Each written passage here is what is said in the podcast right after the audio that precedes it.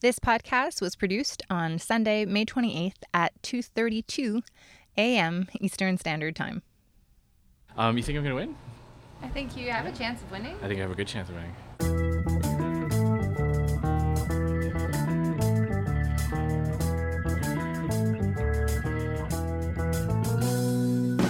Andrew Scheer is now the new Conservative Party leader.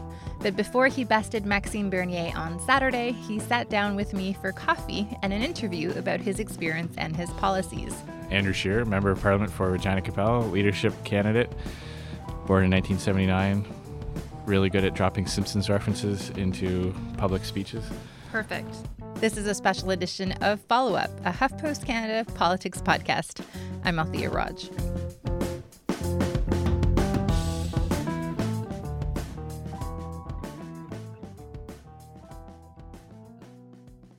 Andrew Scheer, thank you very much for joining us. Um, let me begin by asking you why you want to be leader of the Conservative Party. Well, I really do believe that I can keep our caucus united and that I have the ability to bring our conservative message to a broader audience of Canadians. I believe that I can articulate the aspirational side of how conservative policies actually lift people out of poverty, create prosperity for all Canadians, and improve our quality of life. So I think I'm, I'm best suited to be able to take that that conservative message that our base supports and, and, and rallies behind, but then bring that out to a, a larger section of the elect of, of the electorate. You were born in Ottawa. Born in Ottawa, and I now Born and in- raised in Ottawa. Born and raised, yeah. Went to Immaculata High School and then University of Ottawa, and uh, now I have a seat in Saskatchewan. I'm raising my family there, and our home is in Regina. So east meets west. I've I'm young. I've been an MP since 2004 and held a very significant post, uh, a position with executive level of authority uh, in, uh, in terms of being Speaker of the House of Commons. And I really do believe that I can keep every kind of conservative united and focused on winning uh, the next election there's a heck of a lot of Canadians that didn't vote for us last time. Don't intuitively despise the Liberal government. And we have to give them a reason to vote Conservative. We have to go beyond that. We have to, no, I mean, and I'm not suggesting changing what our positions are, but we have to find a way to take our conservative policies and make sure that they're reaching a broader audience of Canadians. And so that's what my advantage is in this leadership campaign as other candidates kind of try to make differentiation on, on certain aspects of policy or style, I'm the one at the end of every debate saying, look, we have to think about how do we get our neighbor, you know, our, like my, I always use the mother-in-law test, you know, like how, my mother-in-law doesn't instinctively despise everything the Liberal government does, but when I can talk to her and say, look, this is what the damage it's doing and that, then I can get her to agree with me. We have to be able to do that. We have to get uh, our friends and family that, that aren't conservative but are open to voting conservative a reason to vote for us next time. Winning the next election will not be who can criticize Justin Trudeau the loudest or the most bombastic way. Um, we we we ran against Justin Trudeau in, in, in 2015. We spent a lot of money attacking him and, and attacking the Liberals, and we got 30% of the vote. So the lesson I've learned from the last election is not that we have to change our policies, because I got very good feedback, and people appreciated the tax cuts. They liked the fact that we balanced the budget. They appreciated our foreign policy that had a principled drive to it and standing up for what's right around the world. But we have to find a way to keep all that, but then go from 30% to 40%, 45% beyond. And we're not going to do that just by reminding people how much we don't like Justin Trudeau. We have to have something on the flip side of that. I looked at your website, and in terms of policy offerings, when you talk about things on the flip side, and I don't know if that's where you were going because I suspect that you want to tell me how charming you are, um, but you're very humble, so maybe you don't. But um, you definitely, you know, you don't have a Harper-esque approach to politics. I think, you know, you could very well be voted the most collegial caucus MP, and your support in caucus probably demonstrates that. Um, but when it comes to policy, there isn't that much out there that you are putting forward to Canadians. Basically, you are, like everybody else, opposed to a carbon tax. Um, you want to balance the books in two years, which is a pledge that basically the sort of young conservatives have forced upon all of you. Um, I have no idea how you would balance the books in two years. Do you? Well, it keeps getting worse because every budget that the Liberals bring in means there's going to be more work to do. Uh, but I think it's important to have an ambitious target. I, I saw what happened when we went into deficit for the recession and we had a plan to get back to balanced budget. If you don't give the bureaucracy, if you don't give the departments, if you don't give public servants a target, an ambitious target, government growth is organic. The, there's, there's very, I've never had a meeting with a government lobbyist, a, a GR person, or uh, who have brought an idea to spend less money. Um, I've never had a, a, meeting with a deputy minister or an ADM that can say, you know, I found a way that we could save 40, 50 million dollars. Uh, the, the, pressure on increased spending is is is organic and, and constant. So I believe the two year pledge is important. It's not just symbolic, it's something that we have to drive towards and, uh, and, but there's some low-hanging fruit. You know, Justin Trudeau has announced a heck of a lot of new spending that's not even taking place in Canada, spending it around the world on some of his his pet projects. So I think that there's some some low-hanging fruit that we'll be able to go after to very quickly start getting back to balanced budget. But you view that two-year pledge as like an aspirational goal rather than like a no. I didn't promise? sign up to it just because it's aspirational. I think we can do it, but I think the danger that other candidates who say, "Well, you never make it in two years," yeah, yeah with that attitude, we won't. and uh, and you know what? With that attitude, we won't make it in five years either. If, if you don't have, if we don't win in twenty, if we win in 2019, if we don't send a strong message to the civil service to to any industry that lobbies government for money uh, that look our our number one priority is balancing the budget, uh, then we won't balance the budget. It'll be that much harder. And there's examples at the provincial levels where you know those those targets get punted down down the road. But the key the, the key for us is not necessarily you know whose plan to get back to balanced budget is more you know, focused on the taxing side or the spending side or you know which departments which candidate would focus on. It's how do we get Canadians to care about balanced budgets? That's the trick because we ran on balanced budgets in the last election and we didn't win. And there's a whole bunch of reasons why we didn't win. So I'm, I'm not saying that balanced budgets are, aren't important but how do we get the 70% of Canadians that didn't vote for us to care about these massive deficits why should a 22 year old care that there's a $30 billion deficit. Why should a 45 year old, you know, a f- family of four care about, you know, or mom or dad, why should they care about a $30 billion deficit? That's, I don't think we did a very good job of laying out the argument. We assume that people were upset by deficits or pleased by balanced budgets. And, you know, Brad Wall always says in Saskatchewan that conservatives finish the sentence too early and we say we're going to balance the budget, and that's where we put the period. I think we'll beyond that and say we're going to balance the budget because right now we're borrowing for my kid's future, or we're adding to the debt load, which means more money going to interest payments to banks and bondholders.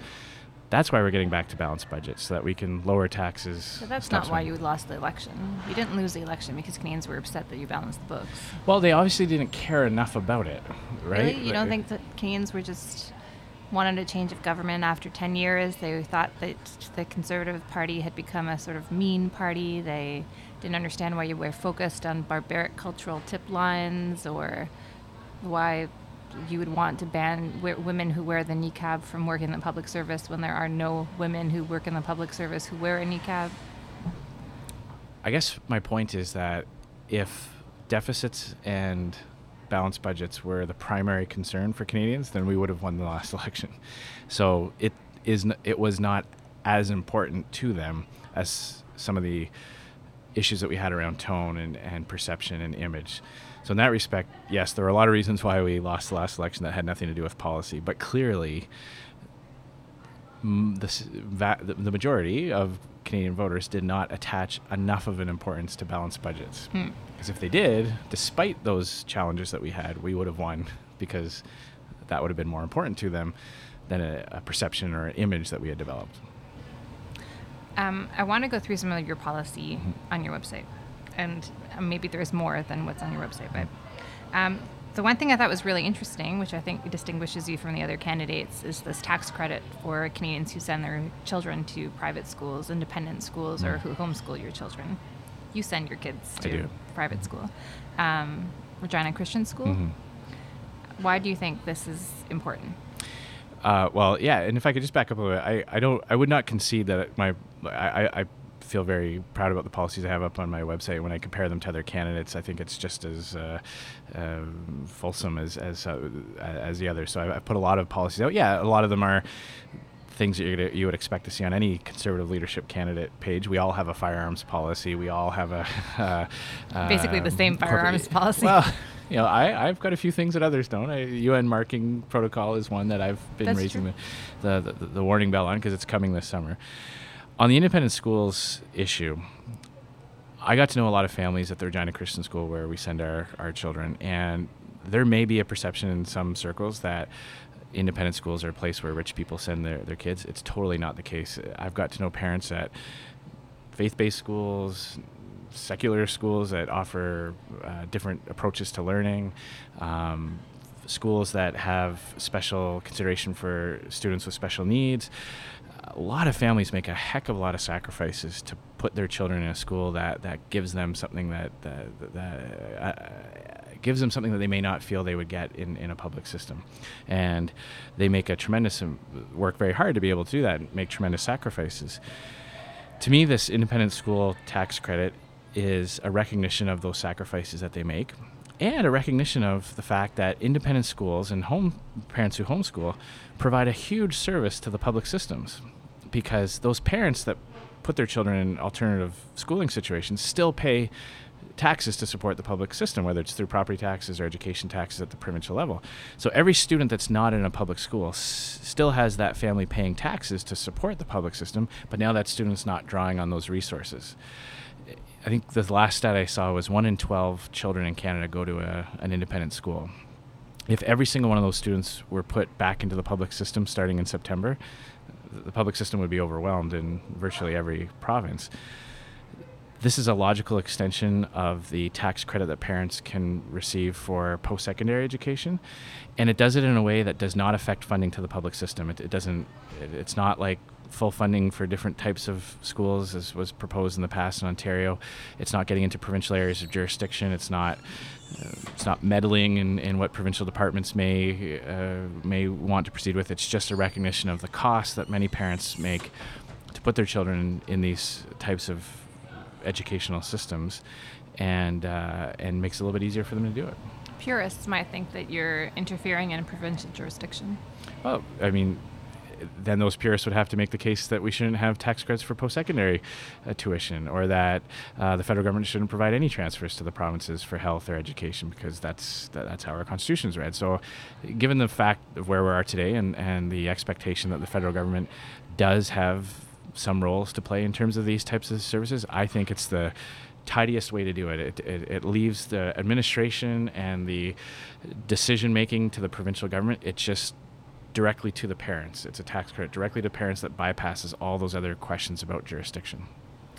You write that um, you would take the fight to ISIS uh, to basically to the skies. How would your policy be different than what the Liberals are doing? Well, they, they pulled the Jets out of the fight, and, and that was to put boots on the ground, to put well, more boots on the ground. Well, in uh, th- there's a lot of. Uh, so you would uh, reverse that? Well, th- there's a lot of there's a lot that you could talk about. You know, is that w- what was more effective to actually uh, d- d- defeating ISIS? You know, what was it that our allies were were asking? And I remember during one question period exchange uh, back when the Liberals made the decision, we asked the Liberal government to table or provide any evidence that there was any request by any of our NATO allies to pull those jets and say, please, Canada, please leave your jets at home, please do this other thing. I'm convinced that this was a political decision that the Prime Minister made during an election campaign, and he felt like he had to do something on the other side, so he finds a some type of deployment to say, well, look, we're still we're still over there. But I think our jets were doing a good job. They were contributing. It was meaningful, and it was a signal to our allies that we were willing to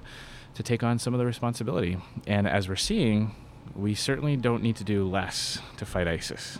And it all comes back to, I, I know the Liberals are a big fan of talking about root causes, but it seems like on the refugee crisis, they're not interested in the root cause because the root cause of the refugee crisis is the civil war and the threat of ISIS and people fleeing you know, gas attacks from Assad and ethnic cleansing from ISIS, and we need to we need to do everything we can to to destroy the people that are trying to destroy innocent human lives. And you know, when I've you talk to Syrians who have come to Canada or who are displaced, they, they want to go back. They, they, they, prefer to go home. You know, uh, yes, we can play a role in helping those that don't have a place to go home to, but there aren't there isn't enough capacity in Europe or in North America to uh, to deal with every single person in that area that's going to be affected by this evil organization. So we should be doing everything we can to destroy them. So you would increase the basically you would put the jet back, mm-hmm. but not um, descale the level of commitment with the, the troops on the ground. I would absolutely start with absolutely putting the jets back in. I think that's uh, that's important. And you know, if if uh, and and you know, unlike the liberals, instead of just making like a political thing, I would I would absolutely consult with our NATO allies. Say, look, uh, are the boots that are on the ground there are they pr- providing a meaningful role? And if they are, then okay, let's look and see if if we can do both. I just think that it's very important that we took, we removed a huge aspect of our commitment in combat. We, we, we really scaled down our combat side of things to do this other aspect that the Liberals felt, you know, was enough to, to, to send a signal. So why, why did we start the conversation with scaling back something? I want to ask you about the environment. You, like everybody else except for Michael Chong, are opposed to a carbon tax how or do you have an interest in reducing our carbon footprint and how would you achieve a lowering of greenhouse gas emissions? Um, I am interested in, in reducing uh, all different kinds of emissions. Uh, I think that one thing that we can acknowledge is that it's good to have voices in the conversation that that remind us of the responsibility to be good stewards of our land, our water, and our air, and that there's a role to for for you know, people are whose primary concern is the environment to to drive public policy. What does that, that mean? Well, I, guess what I'm saying is if we didn't have those voices, we might not have made some of the progress that we have made over the past. Acid rain, uh, you know, getting rid of lead in gasoline, uh, higher stands for wa- wastewater treatment. So I, I'm, I'm recognizing the contribution to public policy that those whose primary concern is the environment have have played, but I think it's it's irresponsible to allow them to drive the entire uh, agenda. And I think we have to be very realistic with, first of all, what is Canada's global footprint?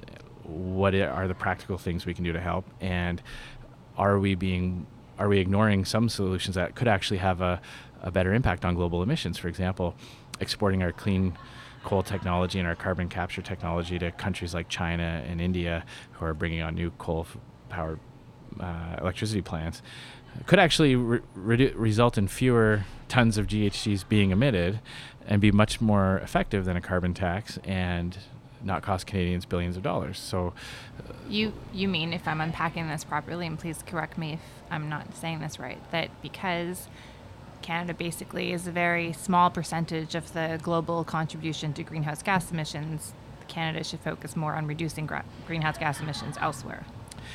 I guess what I'm saying is that if if option A is a punitive carbon tax that will damage our economy and result in Y tons of, you know, X tons of greenhouse gases being reduced. Option B has us partner with somewhere, uh, another country around the world, and not punish ourselves. May not result, but but but results in more greenhouse gases being reduced. Why not go after option be. And I think sometimes those on the left almost want to prove that we're willing to damage ourselves, even if it's not the most efficient way to uh, reduce emissions, because then, you know, we're showing that we're doing something. And I say, yeah, but that's like if, if the goal is actually reducing CO2 and this way can achieve it, let's look at that. Let's so I was I was right. I explained it properly. well, I explained it my way. Just want to make sure I understood clearly and correctly. Um, I talked about showing Canadians where they purchase their energy from with. You did. I did, yeah. Yeah. You want to talk about that? You want to build yeah. the energy east pipeline. You mm-hmm. want to make sure that Canadians are aware of where um, the oil comes from. Mm-hmm. I think that's a big part of it. I think there are a lot of motorists in Ontario and Quebec and Atlantic Canada that may not realize that a significant percentage of the gasoline they buy comes from countries like Saudi Arabia, Algeria, the United States. And when we have these conversations around approving Energy East, there are a lot of politicians at the provincial or municipal level that that try to block it. And if their constituents, if the grassroots people say, hey, wait a minute, I support Energy East because I don't want to buy a barrel of oil from Saudi Arabia with a terrible human rights record, with zero concern for environmental regulations, with much less labor standards. And we've got out of work Canadians in Alberta and Saskatchewan. So I want Energy East. And I think that will help build the pressure up to, to get these types of things approved. I can't go through a Walmart or a, a, Home Depot without seeing where everything is made, made in China, made in Canada, made in Mexico, made wherever. So my, my idea would be let's start with that. Let's when you fill up your tank at the pumps, the National Energy Board tracks this data. We can have a little display that says in the last three months, 65% of the oil used in in this region came from these three countries or these four countries and make Canadians aware of the fact that we're not energy self sufficient in a country that exports oil. Is it fair to say that you're running basically on the continuation of Stephen Harper's agenda? I think it's fair to say that Stephen Harper got a lot of things right, and and in some ways he made the a lot of tough things look easy, and maybe some easy things look tough. And and um, being able to find the common ground between all the different kinds of conservatives was something that I think maybe some of us took for granted. And I guess what separates me from some of the other candidates is I am not going to bring impose a personal ideology that I know is going to be very divisive in our own caucus because I believe that there's so much more we agree on. There's so much more common ground that we have between social conservatives, between fiscal conservatives, between economic libertarians, between foreign affairs policy conservatives. So let's focus on those things. Let's tick off some boxes from the list of things we agree on rather than have a massive divisive fight within our own caucus started by the leader. It doesn't make sense to me that a leader would come into caucus one morning and say, "Here's a bill that a third, twenty percent, half of our caucus doesn't support." But you mean like on anti-abortion well, or supply management or on uh, you know aspects of the of, of social po- you know what I mean like like there are many different issues that that it's important to recognize that a leader can't. This is not a presidential system. We're not electing someone who has a uh, who's going to impose their personal view on things. We're looking at someone who can take the party policy that our members have developed, that our caucus has worked on, and go pitch that to Canadians, and then implement them when we win in 2019. And there's a risk in a leadership campaign to focus on to propose things that will not go over well in the general election, but that will speak to conservative members. You mean it mobilize certain parts of the conservative yes. family? Such as libertarians with Max Bernier, yeah, or, you know. anti-immigrants with Kellie Leitch, and the uh, anti-abortion social conservatives with um, Pierre Lemieux and Brad Trost th- th- there are a lot of issues that uh, that can elicit a very powerful positive response from elements of our conservative membership. But if we can't stay together, what's the point? Um, there is a very, you know, uh, uh, uh, I don't believe that the Canadian mainstream public is libertarian. I, I, I don't get the sense that that's what was missing in the last election. um, there are, uh, you know, even in Alberta, a, a, a, party that had a more libertarian message, you know, didn't win the last election. So I don't know. It might feel, it might, might resonate with a lot of conservative members to have a really radical libertarian message a very radical uh, f- uh, free market uh, ec- economy message, um, or but is that the best thing to do, or is the best thing to do say, okay, two libertarians in the party, what aspects of it that you're looking for would also resonate with mainstream Canadians. And let's start with those. So, scaling back the size of government, deregulating certain areas. Absolutely, those are messages that we can sell as conservatives that we can get mainstream Canadians to, to buy into. So, you'll be but, like the bargainer. I think. I, I think I would be the types of the type of person that could keep everyone together and focus on those things. I think in a positive way that, you know, I, I grew up in the Reform Party.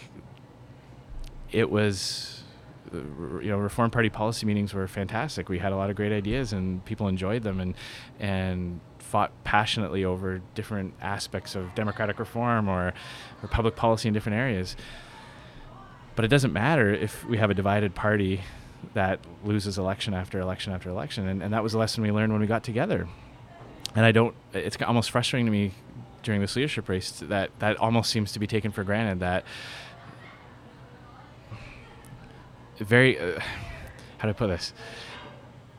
it's not a given that we're just gonna always be you know one united voice on the on the center right of politics. It's not a given. We have to be very very thoughtful of how we approach these issues. And we have to make sure that every kind of conservative feels that they have a home, but we also have to make sure that we're keeping everyone in the tent enough that we're united and that we can and we have something to offer mainstream Canadians you know, in in in the next election. So uh, my proposal is to take the very best of our policies, the the types of policies that all different conservatives can be excited about, present those to Canadians in a positive way that can understand how it's conservative solutions that actually address their concerns, and start implementing our agenda in 2019 after winning.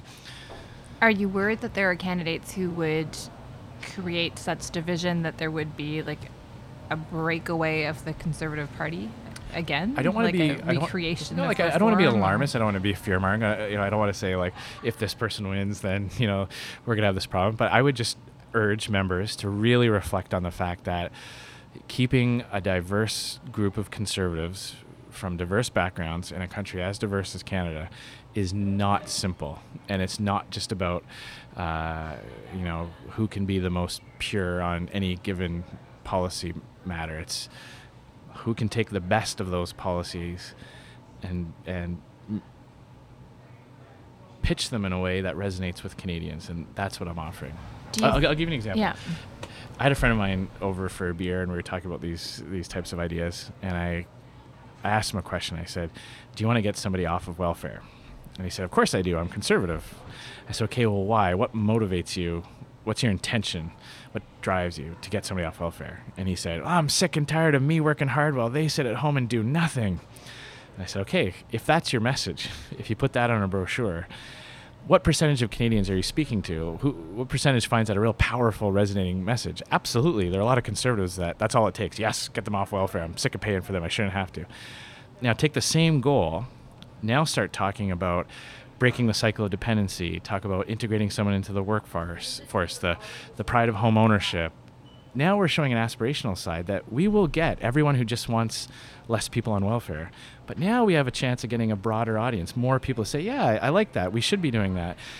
There are a lot of voters that don't care about intentions and motivations. They just want results. So they want lower taxes. They want less people on welfare. They want, and uh, what I'm saying is that we can get those types of people to vote for us because our policies do get results, but we have to have a leader that can pitch them in a way that shows that there's another side to conservatives, that we are just as compassionate, that we have just as much concern for our fellow citizen. We just have to lead with that because the liberals are so good at at the flip side of that, right? Like there, there's nobody doubts that they care. You know, they come to a big city, they announce a homelessness strategy. We all believe that they care about homeless people doesn't matter how many homes they actually build or if it's the best way of doing it.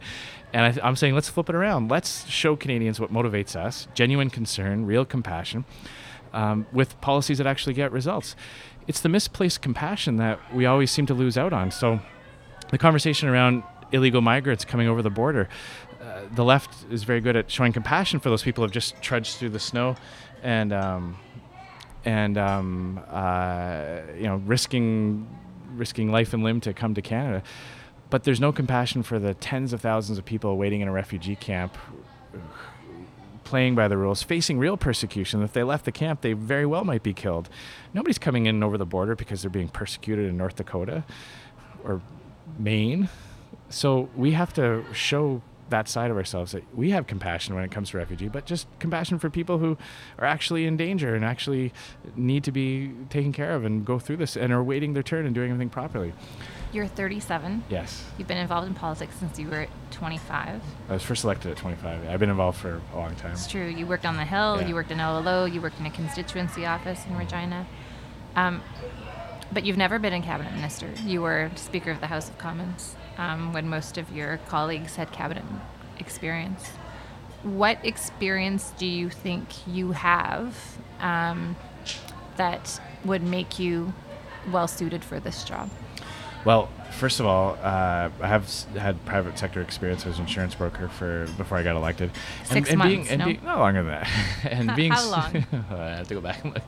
Um, and I worked all the way through high school and university. Put myself, paid my tuition and, in, uh, in the Are you workforce. counting the beers you sold at the football stadium? No, I, I, it's look. There is no.